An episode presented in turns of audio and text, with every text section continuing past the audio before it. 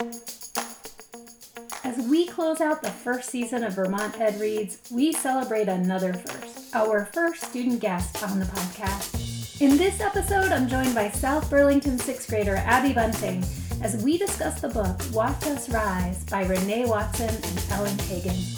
We'll meet the book's artivists, Google it, and talk about how unpacking stereotypes that might not apply to you still makes the world a better place for your own activism. I'm not a person with minorities, and I'm very um, definitely just like privileged, and I feel like these books are a way for me to, like when we were talking about stepping into other people's shoes, reading's a great way to really stay in tune with the world outside you that you might really not pay attention to as much. I'm Jeanie Phillips. Let's chat. For joining me, Abby. Tell us a little bit about who you are and what you do. Hi, I'm Abby, and I am a sixth grade student at Frederick H. Tuttle Middle School in South Burlington. And I love to do sports, read, pretty much a lot of out of school activities.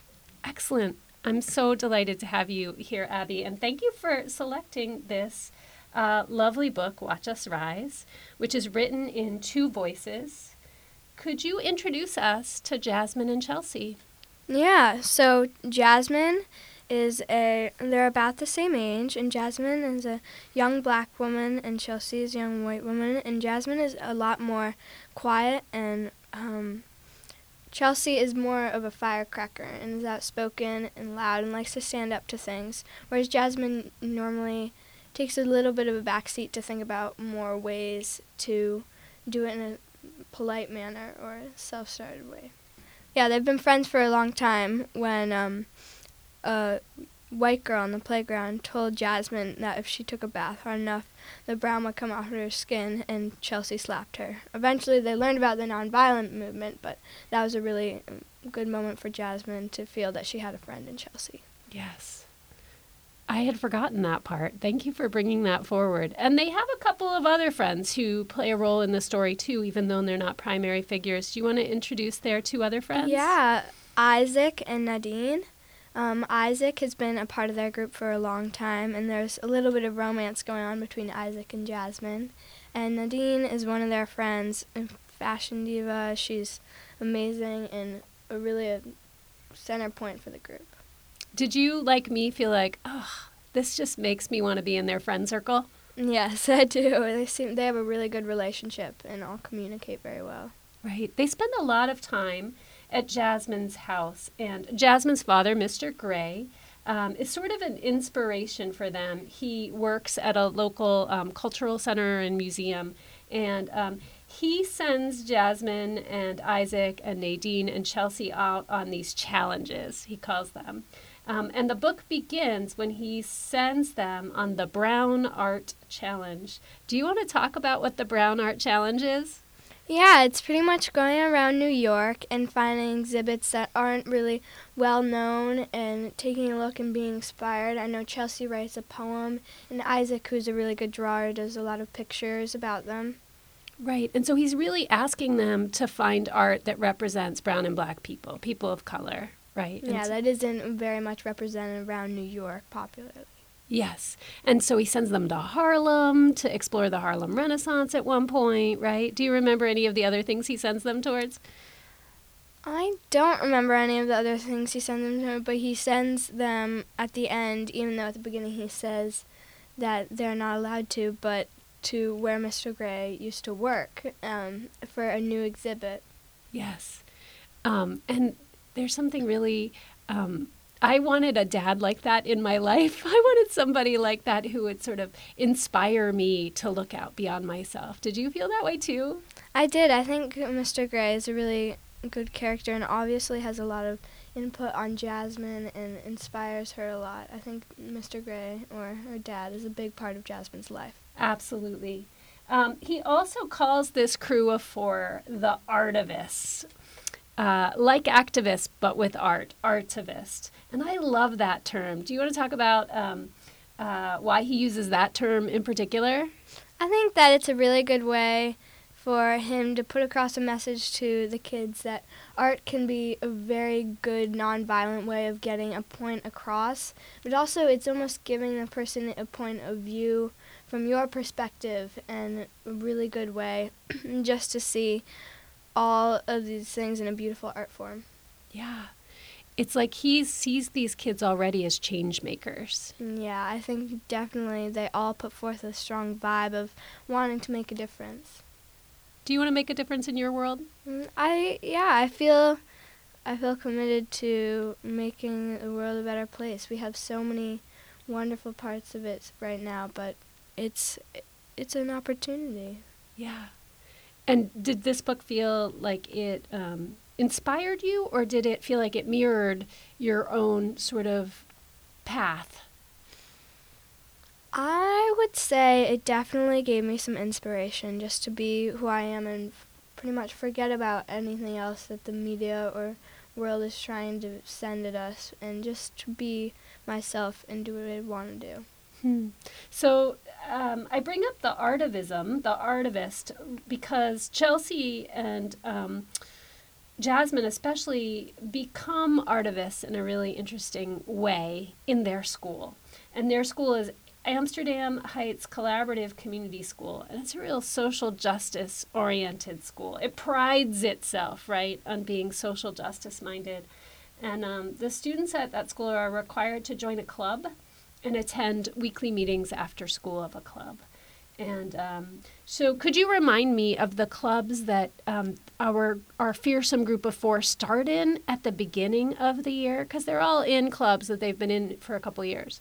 Yes, Chelsea is in a Poems for Peace group, and she has been there for a very long time, and she loves it because it's a chance to express herself, and but also do it in the form of poetry, which she also loves doing. Isaac and Jasmine are both in a theater group, and Jasmine loves acting, and they both are kind of fueled by the same desire to just be on stage and be who they are. Yeah. And so, what happens that um, leads to Jasmine and Chelsea leaving their clubs? Well, for Jasmine, she's always been portrayed for like an either a depressed or lonely or sad young black woman or someone who can pour a lot of sad emotion out on the stage and she really has a good way of shedding her normal skin to play another character. But they're doing a freeze run where everyone is doing an acting scene and then you freeze and someone else comes in and starts where you starts but make up a new makes up a new scene. And Jasmine and Isaac have a special moment together, and Mr. Morrison, all he sees is a young, sassy black woman, and Jasmine finds that really offensive. And another um, character in the book, Meg, is kind of their like someone who really puts Jasmine down a lot, and they both. She's very skinny, and Jasmine has um, is a has more weight than she does, and I think it's like she just feels that it's not right for her, and all she has so much more in her than being sassy black and overweight. Right. She's kind of pigeonholed, right, into stereotypes. It really echoes what we see in Hollywood, right, where we're um, where you see people really um, advocating for a broader array of roles for women characters and especially women of color characters. Yeah, in fact, Jasmine's first post on their Write a Girl blog is about these stereotype Hollywood actors and that most black women get put into for all their roles. Would you like to read that yeah, post? I would love to read them. Um, Write Like a Girl blog, posted by Jasmine Gray. Acting like a black girl. I am a girl, plus which is to say, I have to deal with all the sexist expectations, stereotypes, and assumptions that all girls face, plus all the racist expectations, stereotypes, and assumptions about my blackness. There is an invisible but ever present checklist to measure if I am acting like a girl or not. Boxes built to keep me in my place. These boxes show up in every area of my life, even in a theater class where the whole point is to play a role, to become something imagined. But the more I attend theater camps and auditions, I am reminded that society has a hard time imagining women outside of roles that keep us in the box of being some kind of caregiver, sex object, or victim who can only be saved by a man, of course. And then there's the unrealistic beauty standards that we have to measure up to. And so there's a way to act like a girl, be needy, be emotional, be loving unconditionally, be superficial, be soft spoken, be beautiful and sexy, which also means to be skinny and also means to be white. If you're not white, be a lighter shade of brown. And there's a way to act like a black girl, be loud, bossy, be emotionally strong, so strong you never cry or complain because whatever comes your way, you can handle it. Be aggressive, be wise, always having advice and answers usually for white characters who, who are playing more important roles than you. I wish that I was making this up. I wish that when I googled stereotypical roles for black women, nothing came up, but instead there are several other articles and documentaries on the history of representation for black women. Some of these are the Jezebel, the Sapphire, and the Mammy. And this is all of her post, her first post. It's so powerful, right? That she's really spelling out for people who don't understand what it means to have your role narrowed because of what you look like. Yeah, she ends it with a powerful statement. Let me repeat I will not act like a black girl. Not unless she is nuanced, not unless she is imagined to be more than tired tropes and predictable cliches. That is a fabulous passage that you shared, Abby, and I think it um, really illuminates Jasmine's experience in the world, especially in her art, which she loves. Posting this is one way she's being an artivist, isn't it? Yeah, definitely. This is an insight to the. This is just the beginning of the book, and she really begins to find her stride and post more of these. So we're getting ahead of ourselves, though, folks, because we haven't told you what this is yet. Um, let's talk before we go there about Chelsea. What happens that she leaves the poetry club? Ja- or Chelsea quits Poets for Peace and Justice because she feels that they're studying too long ago writers, and while she feels like their writing and poetry is important, she feels that we should be they should be studying more modern and approaches to poetry and a lot of her fellow poets say there's always an issue issue with Chelsea for anything that she really does. She feels she uses her voice a lot to argue against anything that she feels is wrong. And when she does that, people are saying that the classics are classics for a reason, but she feels it's a racist reason because all of the people they study are white. And at the end, she really quits because everyone says that it's a poetry club when she feels that it could be more than that. And she wants a space where everyone is represented and she feels free to share what she wants to share. Share. Uh, you summarized that so beautifully, and it made me think. Um, I read a lot of reviews of this book um, when I wrote. I write my own reviews of this book, and a lot of people do not like Chelsea a lot of readers are not a fan of Chelsea, and I wonder if they're missing the point a little bit. And here's why I'm going to say this Chelsea's experiencing a kind of sexism, right? People are saying to her, um, You argue too much, you speak up too much. And I'm not sure she would get the same reactions if she was male. What do you think? I agree with that, and I think that everyone who does think that Chelsea is not the best of characters, I think it's a really good way to provide some insight to what it might be like being a girl who wants to speak up, who wants to share her own opinions and perspectives, but is often put down because she is, yeah, what you said, arguing or speaking up too much. Yeah, she's a, a born leader. She's a little bit of a bull in a china shop, right? She like makes mistakes and messes up, and she's loud and emotional um, and outspoken but I think she gets a bad rap in part because she's not quite feminine enough. Yeah, and that's definitely something that both of them are dealing with. For Jasmine, she's often put down because I think she's not acting feminine enough or she doesn't look the feminine part. Because she's overweight, a lot of people put her in the box that she can't run very well she's not strong she's not capable of all doing all these things that really she can do, but she's put down because of her weight and how she is expected to look as a feminine. Yeah, absolutely.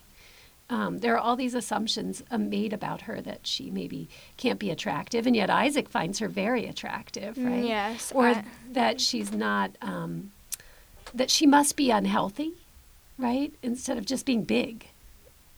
Yeah, and she and she always knew that there wasn't something. She says there wasn't ever something right.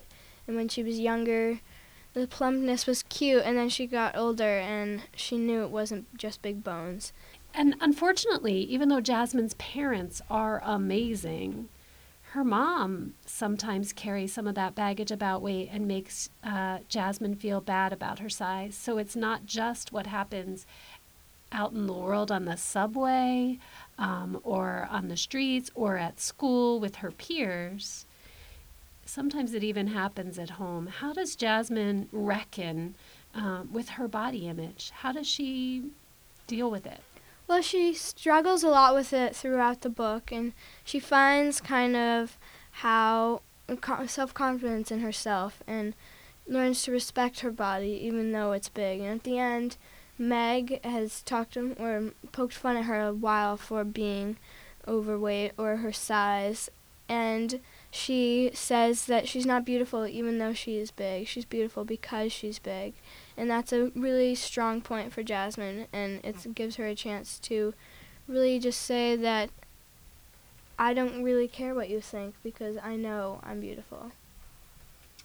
I love that you shared that. I had forgotten that um, powerful moment when Jasmine really like claims her full self, the beauty of her full whole self, and it was a beautiful moment, really powerful one. Poor Meg was left speechless. Yes. so Jasmine and um, Chelsea no longer have a club, right? They're completely stuck uh, without a club, and they have to have a club. They decide they don't want to join an existing club. So what do they do? they decide to make their own club and put together and led by Miss Lucas, and it's really something for them. They wanted a space where they could be themselves and share their own ideas and stand up for being a woman and dealing with a lot of the sexist and racist accusations and stereotypes at their school who prides themselves on being really just a place for social awareness and it's really like a way for them to put forth a message that none of the really the clubs that are existing are dealing with what needs to be talked about. Right, they're gender issues, that these are showing up and nobody's talking about them.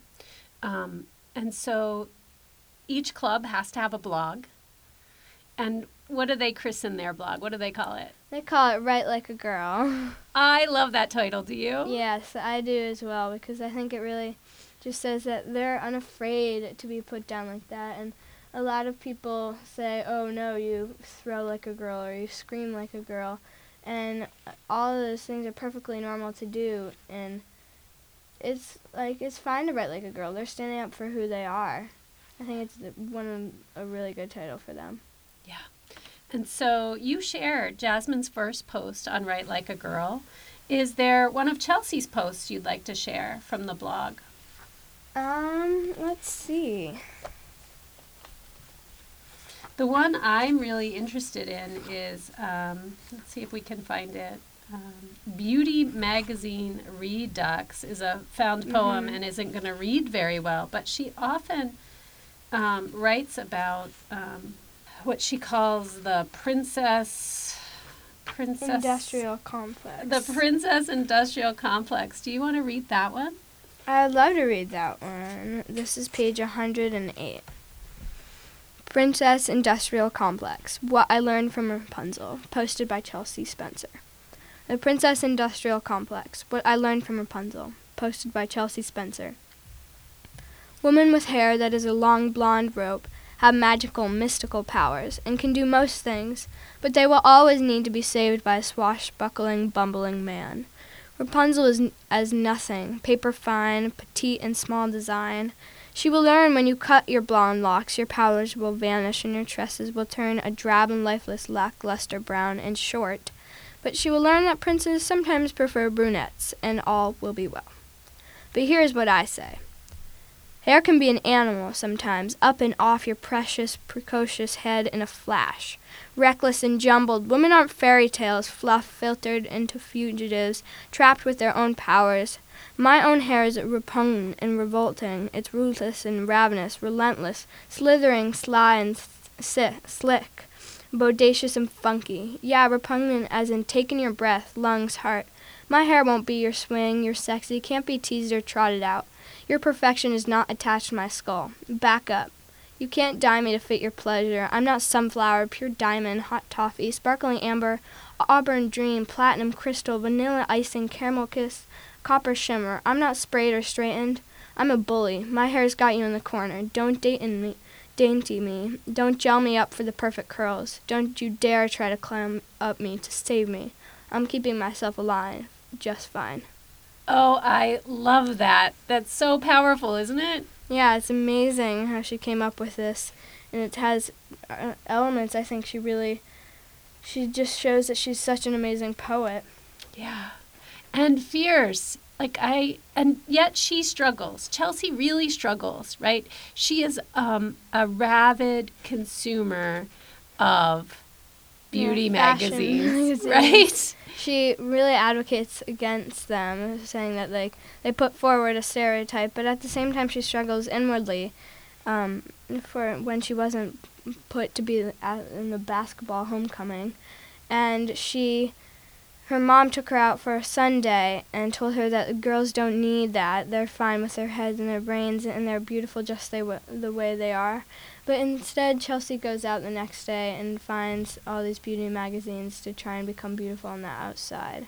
Yeah. She's sort of got this obsession with lipstick, even as she makes fun of the names of the shades, right? And it's it's it's complicated for her. She spends a lot of time thinking about what she looks like, even as she talks about not wanting to think about what she looks like. Yeah, it's an inward struggle for her. Do you think that's the reality for a lot of girls? Yeah, I think so because we're growing up in a modern era where this is really, um, we we're put to be beautiful just the way we are, and a lot of people say that. But at the same time, there are always these little people who tell you to look a certain way, and there's a inward voice that's telling you to be beautiful on the outside, even though in your heart you know you're beautiful on the inside. But it's still a point where you want to look beautiful on the outside, even though you know you shouldn't have to. Yeah. And there's a lot of like shame and guilt around that, right? Like you can feel like, oh, I shouldn't care what I look like. Yeah, but at the same time, you do. Yeah, I think it's really complicated world for women, for young women, and for women my age as well. um, and I really appreciate that Chelsea's really like her full flawed self with this, right? That she's not perfect. That she shows us her real humanity. Yeah, and it, we already talked about Chelsea and how most people don't like her as a character, but I think this really gives an insight to that what you said. She's human and she deals with all this guilt and kind of sadness for knowing that it would be all right to not focus on these, but at the same time, she wants to look beautiful on the outside. Yeah. And there's a reckoning for Chelsea and Jasmine as friends. As you said, they began their friendship because Chelsea stood up for Jasmine when somebody said something racist. But Chelsea expresses her own biases, uh, and Jasmine has to really call her on it in various points throughout the book. The most memorable one being about t shirts. Yeah, and I think Jasmine really talks a lot about that and teaches Chelsea a lesson going through this book. Chelsea thinks she knows a lot of things, and she does, and she stands up for a lot of things, but at the same time, Jasmine teaches her a valuable lesson that sometimes you're fighting for all of this, that sometimes you forget that you can be the one who's making up these issues. And what you talked about, the t shirts, she had ordered t shirts for a write like a girl and showing like woman power and from famous poets and she ordered all woman sizes and small medium and then a large and she ordered a men's large but she forgot that jasmine is a little bit bigger than her and sh- she won't fit into all these. And Chelsea tries to smooth it over by saying that she got a men's large. But Jasmine knows that it won't really fit the right way and it's not. She needs to tell Chelsea that she needs to look out for that more. And Jasmine's been sitting this with this for a while, right? They go shopping because, of course, Chelsea loves to shop. But every shop they go to, Jasmine can only buy like accessories because there's very little clothing in her size, and they never go. It's not like they their standard place to go is Lane Bryant or a, a shop that has the kinds of sizes that Chel- that Jasmine will wear. Yeah, and even in the plus sections Jasmine goes to, there are sizes that are way too small for her, and she says to the poster, or like looks at these posters at the plus sizes in the racks, and says that that would be a very skinny woman in when you're in an oversized world, or the people around you who are the same way. And the shop clerks come up and say, "Oh, oh, our plus sizes are on the internet. You'll have to go on the internet for those." And she's like, I'm a teenager. I just want to shop in a store, right? I had a lot. That was a really good experience for me to see, um, to walk around in Jasmine's shoes in those chapters. I learned a lot walking around in her shoes, which is why I read, so that I can walk around in other people's shoes. Do you have that experience too? I I love being, and it just teaches you a lot reading and these stories that you read teach you such val- valuable lessons, especially these new modern writers who are tackling these tough issues and stories that just really everyone can connect to. Yeah. Is there another passage you would like to share from the book?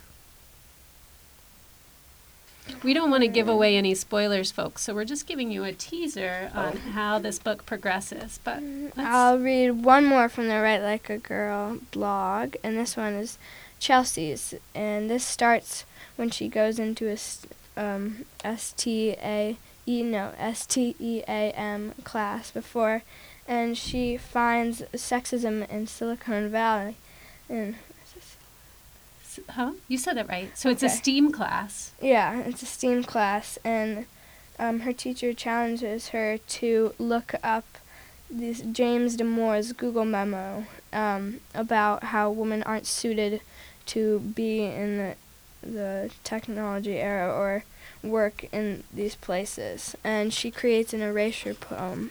So yeah. So first, explain what an erasure poem is. Erasure poem is uh, a piece of text that you cross out parts of it to make it a different meaning. So if for an, one of the lines is openness directed towards feeling aesthetics rather than ideas, you'd cr- you'd cross out or what she did was she crossed out directed toward and rather than so it reads openness, feelings, aesthetics, and ideas for women. So do you, would you like to read just the uncrossed out sections of Jane Damore's Google memo, an erasure poem? Personality. Women on average have more openness, feelings, aesthetics, ideas. Women generally also interpreting as empathizing. Women in women in social artistic areas, coding, systemizing. More women work on with people and aesthetics. Extroversion, assertiveness, also higher agreeableness. This leads to women negotiating salary, asking for raises, speaking up, and leading. I love that. I love that she completely changed the meaning of his text by crossing out certain words. Have you made any erasure poems of your own? I have not. I, this was something I'd never heard of, and also for the people who read this blog, it also strikes them. Um, yeah, it's they say is a, would love to see more of these erasure poems. Very interesting form, and I think it's good of Je- Chelsea to bring up a different style of poem that isn't very as well known. Yeah. This blog gets them into some trouble. We won't spoil the book for you, but it also leads to them to some really robust activism in their community and in their school, which to me felt really empowering. I wondered what it was like being a student in a school to read about kids um, sort of being activists in their school. For you, as somebody who's an activist in your school, in SOAR, what was that like for you? I think it really struck me as I could connect with these characters, but as I said before, they really inspired me and showed me that it's all right to get in a little trouble for what you're doing because you know that you if you really feel strongly in it, you know it's the right thing to do and stand up for it. And normally, what you're trying to stand up for isn't very, or the the, um, the audience's opinion, I guess, or what most people think. But it's a way of changing minds and opening up a lot of barriers that some people wouldn't normally look into. So, Abby, I know that you're involved in um, some activism here at South Burlington and Tuttle um, called SOAR. And I wonder if you saw any parallels or any ways in which that work is similar to the activism that shows up in Watch Us Rise. I think that I can connect with Watch Us Rise um, because I do do some of this work in SOAR. SOAR is students standing up or students against, no wait. Students organizing? Organizing against racism. And uh, we do a lot of work with just like gathering confidence in the people who attend to speak up against racist and all these all the issues that we feel are going on outside of school or wherever you really feel see them because it's it is hard to stand up to when you hear those things and it's I think SOAR is a place where you learn to have confidence in yourself but also know the right way to deal with the situation. I connect more with Jasmine though because we don't do what um, Chelsea does, which is like put posters everywhere around the school and kind of spread the message in a big way. And I think that's a good way to do it. But at the same time, in SOAR, we go to conferences and we give presentations about what we're doing to inspire other schools to do it or other people to know who we are. That's great work you're doing. Congratulations on all the success. Thank you. So, I think the last thing I really want to pick your brain about and learn from you about is um, you know, this is a book with powerful female voices, with girls really learning um, and practicing using their voice in powerful ways. And I'm wondering if there are other books you would recommend to readers that would um, inspire or um, demonstrate girls grappling with how to find their voice in the world. So, some of the other books that I feel are good ways for women to hear their uh, young women grappling to try and find their voice is The Hate You Give and On the Come Up. Both of these are by Angie Thomas, and I think she's an incredible writer. But in The Hate You Give, um, and Starr really has a time figuring out who she is and what she really wants to stand up to. And there's these issues in the book or things that happen that really leads her to think a different way about all this and find her voice definitely. Yes, those are both great books. Actually, I'm reading On the Come Up now, and it really appeals to me as a book about a young woman finding her voice in rap music. Yeah, it's a really interesting way to write a book, and I loved Angie Thomas's raps themselves. I thought they were really standing up for something. And in the end of the book, you say that way. At the end of our book, the main character really finds who she is and doesn't listen to all of this that goes around in her neighborhood about she knows that she really needs to find her voice and know if she's going to continue with rap music. She needs to stay in her own boundaries and what she wants to do instead of what other people are, forcing her to do. Yeah.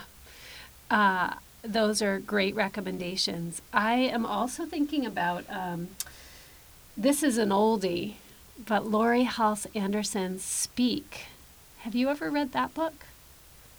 And it's about a young woman who um, who doesn't speak, who loses her voice because of an act of violence, and how she comes back to finding her voice. Um, so that feels like a um, another one to add to our uh, strong female voice um, reading list playlist here. Um, and then I was thinking about Amal Unbound which is a favorite of mine from last year about a young Pakistani girl who really wants to get an education. She actually wants to be a teacher, but because of the circumstances of her life, is forced out of schooling and then has to find her way back. And she also feels like a fierce young woman who's saying, No, my voice deserves to be heard and I deserve to be educated. Um, so I'm sure we could come up with some others. Other strong female characters. Mm. Renee Watson's other book, um, Piecing Me Together, seems like a great example mm. of a mm. young woman who's yeah. really finding herself and her way in the world. Yeah, I think that's a great one to put on the list. I'd really recommend that one because it's she's a person of two worlds where she goes to a school where it's mainly white and she is very pri- privileged there, but also um, she describes it as like an ant in a sea of milk. She's really by herself there, and but when she goes home, it's also different. She can't get the same education, but she feels more at home with people like her there, and it's like a way for her to encourage her, the school that she goes to to kind of mix both of these things and piece her together. Yeah. Hence, I think the title. Yeah. And I think Renee Watson writes microaggression so well, right? Like in this book, too, she experiences all these little um, pinches uh, of, of racism and sexism that aren't quite like hate speech, but that add up, that have this cumulative effect. And that you also see that show up in um, Piecing Me Together. The, so it's, it's not a nobody's shot by a police officer. It's not a Black Lives Matter book necessarily, but this book about microaggression. Yeah. Um, and that, as somebody who doesn't experience a ton of microaggression in my life, it was really, it really helps me see the world differently to read from that perspective. I definitely agree with that. I'm not a person of minorities, and I'm very um, definitely just like privileged and I feel like these books are a way for me to like when we were talking about stepping into other people's shoes, reading's a great way to really stay in tune with the world outside you that you might really not pay attention to as much, but can relate to with these characters and these stories. Do you have any other book suggestions for us, Abby, about that allow you to have empathy for other people's lived experience? Um, these aren't necessarily woman empowering books, but um, Dear Martin and Anger is a Gift. Anger is a Gift is a new book, and um, both of these I would recommend for people just grappling with the issues outside of school or wherever they are and getting a real like empathy towards these characters and what they're going through but it also inspires me every day to just continue living up to who those people are. That is the perfect way to end this episode. That was beautiful. Any last words on Watch Us Rise? Mm, I would recommend it to anybody. I hope that the people who are listening to this really check it out. Go read it. Thank you for sharing your voice with us, Abby, and your insights into this beautiful book, and for taking the time to talk to me. I really appreciate it.